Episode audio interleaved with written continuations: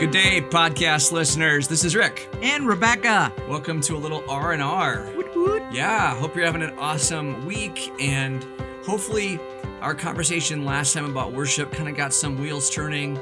And uh, pray that if God began to point out some people or things in your life that were kind of moving into the idol uh, area Category. or kind of taking maybe more preeminence in your life than necessary or, or healthy, that God's kind of led you away from that to turn towards uh, a refocus on Him. Uh, we're going to talk about some other aspects of worship today. Uh, first one being uh, worship is a weapon, and then we'll talk some, about some examples from Scripture of how it defines worship. So, one of the things that worship has become in my life, and I think it's true for a lot of us, is that it's a weapon. Yep. And weapon in the sense of as I worship God, as I acknowledge His power, His greatness, I think some things naturally take care of themselves in my life. Do you want to talk about that a little bit? Ah, yeah.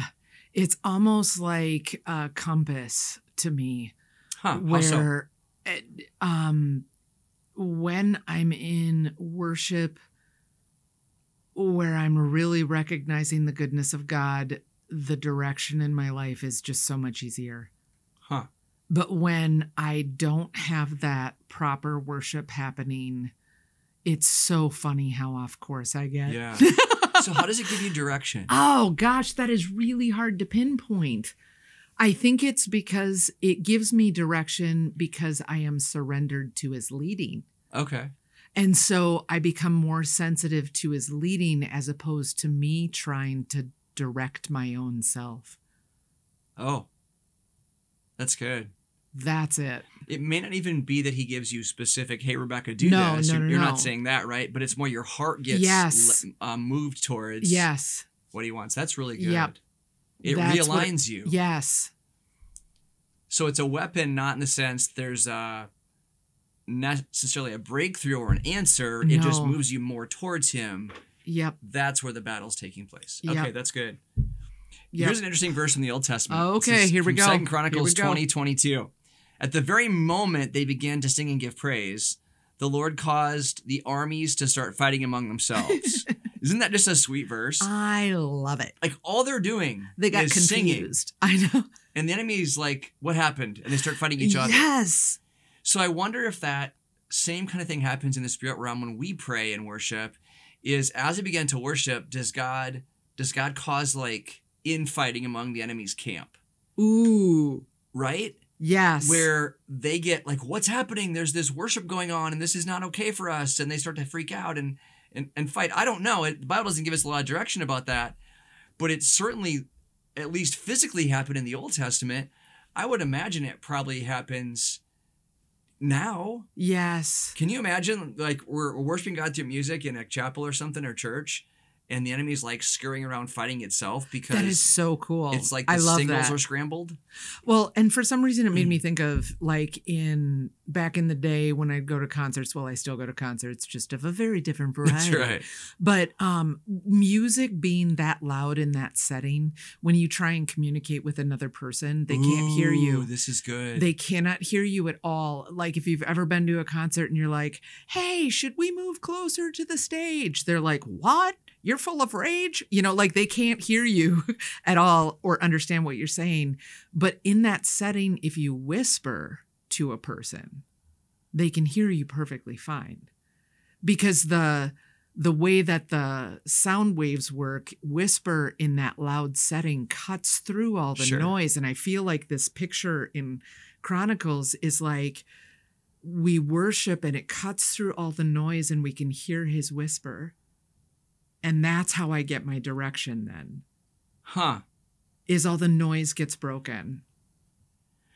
Okay, so what I was thinking when you started talking is I wonder, just like if I'm shouting at you in a concert, you can't hear me, if it also drowns out the enemy's voice in our life.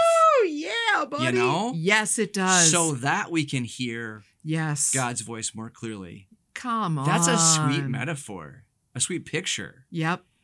that just like when they worshipped, armies started fighting. When, When we, we, worship, it drowns, out the, enemy, voice. Come confuses on. them, Yes. and God can speak more clearly. That's a really sweet picture of I like worship it. through music. It's a weapon for show. It is a weapon, yeah. And then it also, as you said earlier, realigns our hearts towards what really matters. Yeah. Because again, he's magnified in our eyes. It's a refocusing. It's a perspective shift. Yep. So all of that's probably happening at the same time. Yeah. It's not one or the other. I it's love yes. it. It yes confuses and. the heck out of him. oh yeah. Okay. That's a really awesome picture of worship. Okay, so we've talked about a bunch of different ways or reasons why. Yeah. So now today, let's talk a little bit about some definitions the Bible gives for obedience. Bring it on. I'm, I'm sorry for worship. Okay. And the first one is that worship is obedience. Yeah, you kind of gave it away. I did. I, I just can't keep secrets. Cat out of the bag. right? So the first time the word worship is Mm. even mentioned in Scripture is in a story that has nothing to do with music or bands or lyrics or songs or Nope. lights or smoke or anything, right? Nope. So here's a story from Genesis uh, chapter 22. And uh, it- this story, every single time I read it, really gets me. Sometime later, God tested Abraham. He said to Abraham, Here I I'm sorry, he said to Abraham, Abraham, here I am, he replied. Then God said, Take your son, your only son Isaac, whom you love, and go to the region of Moriah. Sacrifice him there as a burnt offering on one of the mountains I will tell you about. Early the next morning, Abraham got up and saddled his donkey. He took with him two of his servants and his son Isaac. When he had cut enough wood for the burnt offering, he set out for the place God had told him about. On the third day, Abraham looked up and saw the place in the distance. He said to his servants, Stay here with the donkey while I and the boy go over there Yeah. catch this we will worship and then we will come back to you so clearly he has no expectation Right. that when he gets to this mountain there'll be a band and instruments and music and screens right None of that. none of that whatsoever Nope. so the first time worship is mentioned in bible is nothing to do with music Right. it's about obedience Yeah. it's about sacrifice. It's about giving up something, surrendering something. I think that's a really, really important tell from us from scripture of what God means for us to do or even how to think of worship. Yeah. It's not just singing things from our lips, it's actually our heart being directed. Yeah. Okay, so what would you as you hear that story like what what goes through your mind about obedience? One of the things that I think is the craziest about that story, though, is that the Isaac was the one thing that was promised to him. So it's not just that we're willing to be Right. obedient and surrender, but be obedient and surrender even the thing God gave us Ooh. that He promised. That that cannot take place over the priority He is to have in my heart. So what you're saying is that it's not just sacrificing idols like we talked about last time, right? Isaac was not an idol. Isaac was his promise. Yeah, it's even the Isaac stuff was God his gives purpose. us. Oh, So like that when the purpose that God has given me takes preeminence over God, oh, now you're now you're he getting removes yeah. Now you're meddling. that from me and says, "Let Okay. it go." okay. Because at that point, that promise or whatever has has become Ugh. an idol over God. Yes. Okay. So even good stuff. E- Even good stuff, Needs to be family surrendered. and ministry and gifts and callings and things that God has promised and hopes and dreams can, if they start taking that place, I then become dangerous. Yeah. What? How so? Why? Because then I'm grabbing hold of control of the promise For sure. Or the ins- person. Or the person Yeah. instead of letting God be God. yeah. and I've done that way too many times. Okay. So besides the fact that I'm convicted right now, thank you. I'm gonna guess some podcast listeners are as well. Ugh. some pod people because even as we're moving away from the past and God's healing us, we move towards good things. We got to be careful with those good things too. yeah, That a- a, yes. marriage, a kid, a good job, a nice home, yep, that those don't take an unhealthy priority, precedence or yeah. priority in our lives. yes, That's really good. So that you did a perfect job of segueing into this other another Tim Keller quote. bring it. From this perspective, we see that God's extremely rough treatment of Abraham was actually merciful. Yeah, buddy. Catch this. Isaac was a wonderful gift to Abraham, but he was not safe to have and to hold until Abraham was willing to put God first. As long as Abraham never had to choose between his son Oh and obedience to God, he could not see that his love was becoming idolatrous. So this this quote, I remember when I first read this quote a few years ago, I'm like, it really, really messed with my heart. I'm like, God, is there something like that in my life that's a good gift, but it's not safe with me until I can give it to you? Yeah. Like I just love how he describes that. It's not safe for me to have it because Yes. I'm putting way too much focus on it. yeah. But the person or the thing isn't safe either Yeah. because I'm putting too much Too much. expectation on Yeah. Yeah. Yeah. Yeah. Yeah. it. Ooh. Can you Yeah. think of anything in your life like that? Um, I can think of everything in my life Right. like that. Like Right. that is like pretty much my whole life. And I think that that realigning of the priority of God first, it's amazing how much that's like the hand in hand with my own Sure. recovery that I'm seeing that more and more that the ability to let go and have God really do what he wants to do and my job is radical acceptance and Mhm. surrender. Yeah. Yeah. So remember the last pod we talked about giving up control, like worshiping reminds us we're Yeah. not in control. That's how this ties into that for me. Yep. That when I get something good, I don't want to lose that thing. And so my control tendency comes back. I've gotta hold on to this. I Oh. can't let this go. God, don't take it away from me. God, I need this, right? And in, in doing that, I'm trying to take control back, but I'm also putting so much pressure on that thing Yep. and it's not good. His line is it, he was not safe to have and to hold until God came first. Yes. And so as God comes first, that really good gift is a lot safer for us to have, but the thing itself is safer because we're not doing that. Yes. And in 12 step speak, though, what you've just described is as soon as we have that relationship with something, then we have expectations on it. 100%. And expectations are premeditated resentments. 100%. Oof. Because it can't. live up to it that. can't follow No, through. It no. can't be it can't be all that. So let's think about this, uh, uh, the big picture here. So, so Abraham's called to give up the promised one, Ugh. his child. Like he'd waited dozens of years for this kid. So long. and he's way too old to have another one. Like this is this is Yep. one and done. Well, not if you don't count Ishmael, I Ishmael. guess. Yeah, But yeah, there was so that. This is now one and done. And so he's called to go offer him, surrender him. yes. This kid represents both his hopes and desires, but also his people's. Yes. And he's willing, without any apparent questioning of God, to go offer as an act of worship this kid yep. which tells us a ton about Abraham, doesn't it? Yes. His faith in God, his trust in God, his surrender.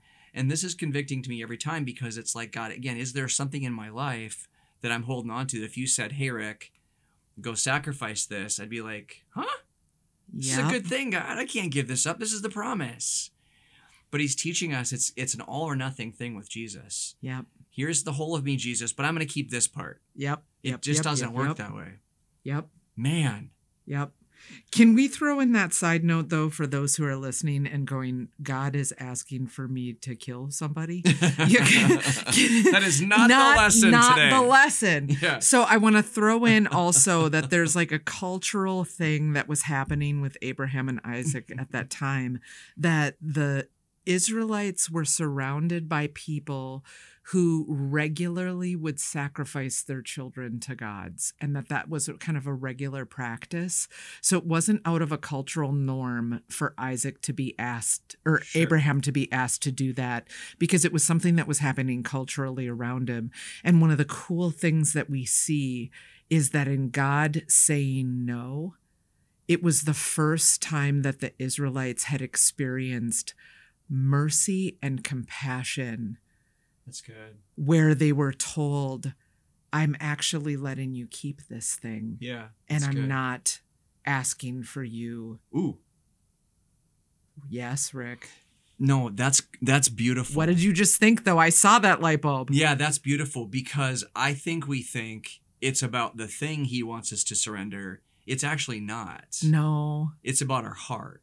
Yes. So when it's not that he's trying to take something away from us, No. he's actually trying to help us enjoy it the best, be the best steward of it, but also keep him Yes. first and foremost. Yes. So it's actually a blessing when he says, release this to me, because he actually wants us to be able to receive it as it's supposed to be As received. it's supposed to be. and also to keep him first and foremost. That's a really good Yes. perspective on it. That goes back to our view of God, if he's a taker or a giver. Say more. So I grew up thinking he's waiting to punish me, take something away from me, be mean to me. That's not who he is. He's a giving God.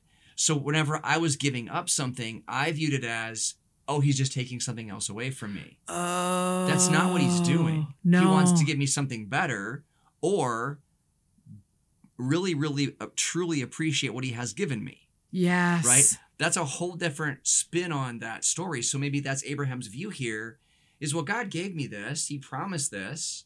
He's not going to take him away from me. In fact, Hebrews says that Abraham reasoned in his heart that God would raise him from the dead. So Abraham's Oh, wow, fully prepared yeah. to commit everything, knowing that it's going to be okay in the end. He's not actually worried about losing He's him. no matter what. yeah. He's saying, You want him? Sure, here you go. You'll take care of the rest. Like, that's just ridiculous faith. Yes. Ridiculous faith ridiculous faith. Mm. My fear was if I give it up, he won't give me that that good thing back. "Oh." yes. That's not his motive. Yep. That's mind shifting. Yeah, I think I ha- I thought very similarly, and I've just become more increasingly aware. Everything Jesus has taken from me has been such something that's been out to kill me. Right. And it's like once you actually catch that that's the truth, it's like, Yep. oh, he took it from me because it was gonna kill Because he me. loves me. Because it was gonna kill me. And he wanted to Rick. give you something better. Yes, and I didn't have room for better as long as Till I the was holding worser. on to that thing. Till the worser got away, right? the more worser stuff. the worser. That's so good. So maybe for for kind of an application of of this particular podcast, we could say is there something in your life where you feel like God's been asking for you to surrender or to let go of it? Ooh. Not even necessarily to get rid of it, Yep. but just to give it to him. Yep. That you feel like you've placed a lot of priority, pressure, you know, whatever expectations Expectations on. Yep. And he's saying, Hey, can you just release this to me and trust me with it? Like, I'm going to guess for our podcast listeners, there's probably some folks who are, know exactly what we're talking about right now. They're Yep. going, they're going through this. And Yep. so, some encouragement from Abraham is to say, Okay, God, what do you want? I'm gonna I'm gonna release this to you, and I'm gonna trust you that as I do that, you're gonna take not only care of me, but the thing or the Yes. whatever it is I'm letting go today of, because you're gonna you're just a good God and a good giver. I would think there's some of us today who are resonating with this. Yes. What would you say as a closing word to anyone today who's like got this struggle with, man, I feel like God wants me to surrender my will, my future, my whatever, and they're really struggling with that. Ooh, I actually want to walk them through the prayer. Do it. Just put your hands out in front of you unless you're driving. If you're driving, keep one hand on the wheel. please. Yeah. Yes. but just go ahead and put your hands out and imagine that one thing that you need to let go of and that it's in your hands. So you might have to shrink it down. And if you'd be willing, say, God, this now is yours. It's not mine, it's yours. And I give it to you. And then keep your hands open and ask him, What do you have for me? instead. And let him drop something in your heart. We agree for all that he needs to take from you so that you now have room to receive from him. We agree for that in Jesus' name. That's so good. Yeah, next time we'll keep our conversation going about worship. We'll talk about Woohoo! worship as sacrifice. If you have any questions or comments or thoughts, please feel free to uh, throw them in the in the notes in the in the uh, what's the word I'm looking for in the message section part of the app. Yeah, Woo! Feedbacks? feedbacks, and we'll talk some more later. In the meantime, may the Lord bless you and keep you. May the Lord make His face shine upon you and be gracious to you. May the Lord turn His face towards you and grant you much, much peace. Talk to you later, guys. See ya. Later.